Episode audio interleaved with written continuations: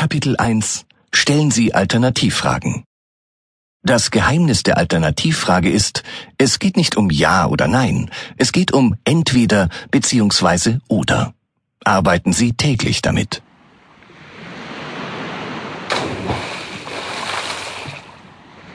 Entscheidungen. Damit haben wir im Alltag permanent zu tun. Ob in der Arbeit, beim Einkaufen oder im privaten Leben, immer wieder müssen wir uns entscheiden oder ermöglichen anderen die Wahl. Dabei verschenken wir durch die Formulierung von geschlossenen Fragen meist viel Potenzial. In der Regel fragen wir ganz klassisch nach Ja oder Nein. Die Wahrscheinlichkeit vom Gegenüber eine negative Antwort zu bekommen liegt so bei 50 Prozent. Deutlich erfolgsversprechender ist jedoch die gezielte Frage nach Alternativen, also nach entweder bzw. oder.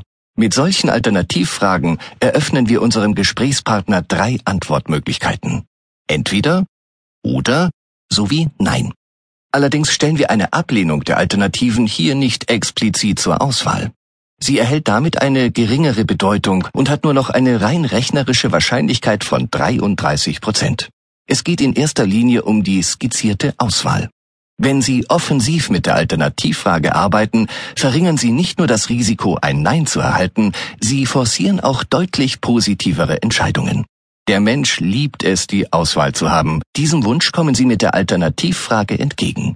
Ihr Gegenüber kann sich zwischen zwei Wahlmöglichkeiten entscheiden. Geschulte Verkäufer arbeiten sehr oft mit dieser Form der zielgerichteten Fragestellung. Beispiel.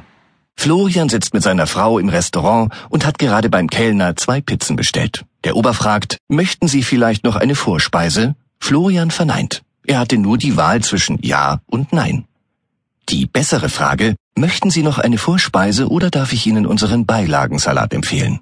Bei dieser Alternativfrage hat Florian eine kleine Auswahl und entscheidet sich, statistisch gesehen, mit höherer Wahrscheinlichkeit doch für eine Zusatzbestellung. Jetzt hat er die Wahl.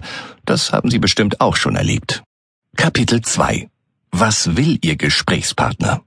Geben Sie Ihrem Gegenüber bei Verhandlungen genug Zeit, seine Wünsche zu nennen. Das spornt an, macht Spaß, schafft Nähe.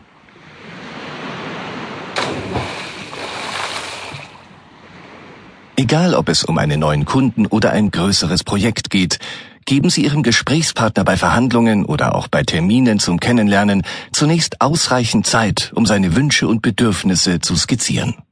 In den meisten Terminen sagen die Teilnehmer sehr schnell, was nicht geht, wie wir uns das vorstellen oder was Optionen kosten würden.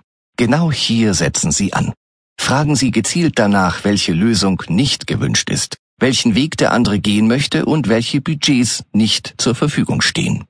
Damit bieten sie Freiraum und zeigen Interesse. Das schafft eine hervorragende Basis für ihre Kommunikation. Wenn sich Ansprechpartner im Rahmen von Projekten oder geschäftlicher Zusammenarbeit austauschen, gehen sie viel zu oft sofort ins Detail.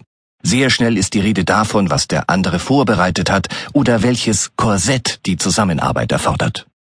Es ist wie im Privaten, wenn eine Beziehung zwischen zwei Menschen entsteht oder die beiden sich bilderbuchartig pflegen. Wer Wünsche hinterfragt und genau zuhört, erfährt meist mehr als jemand, der den anderen nach seinen Vorstellungen zurechtschneiden möchte. Sie werden erstaunt sein, wie viele neue Informationen Sie mit diesem Verhandlungsverständnis erhalten werden und wie bedürfnisorientierter Ihre Argumentation sein wird. Beispiel. Frau Donder ist Verkaufsleiterin einer mittelständischen Firma für Papiererzeugnisse.